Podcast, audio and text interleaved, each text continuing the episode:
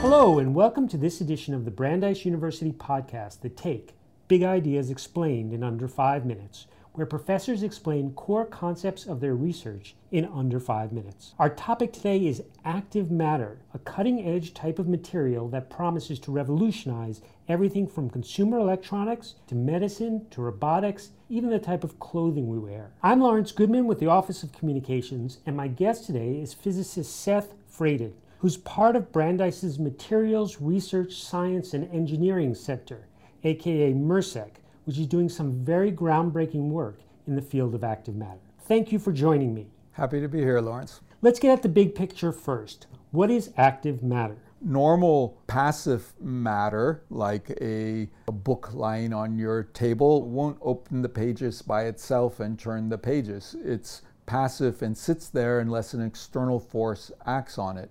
With active matter, you can take the internal energy and have that be converted into mechanical energy that can lead to self propulsion. And right now, active matter is only found in nature, right? Cells, for example, they move by generating their own energy but there's no reason why these kinds of active materials have to be constrained to the living. So we want to liberate this animation from the living and place it into the inanimate. Some of our listeners may have heard of the movie Flubber, where Robin Williams plays a professor who invents a miraculous elastic goo.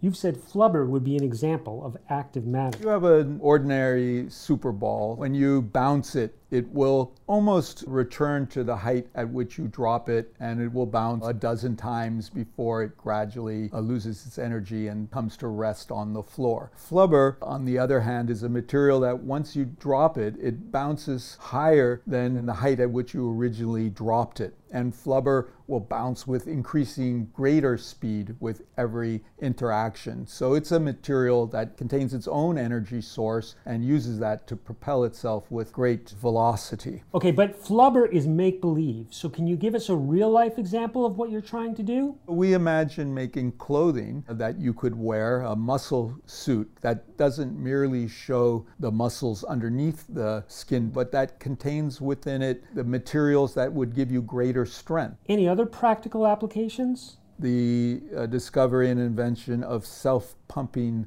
fluids. So you would add a little bit of this pixie dust to oil pipelines and it would propel the fluid within it rather than having a external pumping station. You've also worked on creating a robotic eel that might one day swim through our bloodstream to deliver a drug to a cell or gene. If you flay alive the eel and you peel off its flesh, you'll see muscles running down a spine.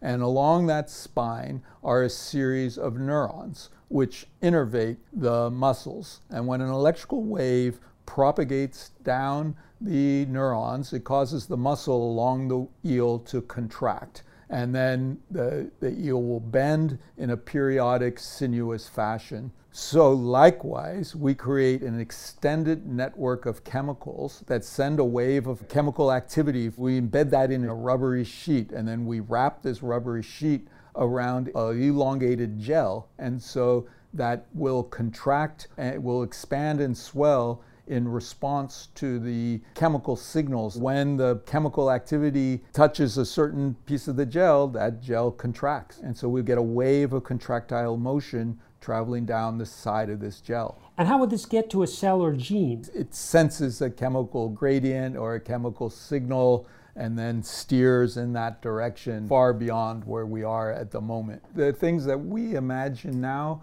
are very likely to have no bearing on the marvelous things that will come out. And just as the pioneers of electromagnetism in the mid 1800s had no idea that you'd have motors or computers, electric lights, radios, telephones coming out of electricity. Likewise, the things that I can speculate on now are very likely to be just mere shadows of what is possible. And there you have it active matter explained in under five minutes. You can find this podcast on iTunes, Spotify, and SoundCloud. So we hope you'll subscribe and keep listening to The Take Big Ideas Explained in Under Five Minutes, brought to you by Brandeis University.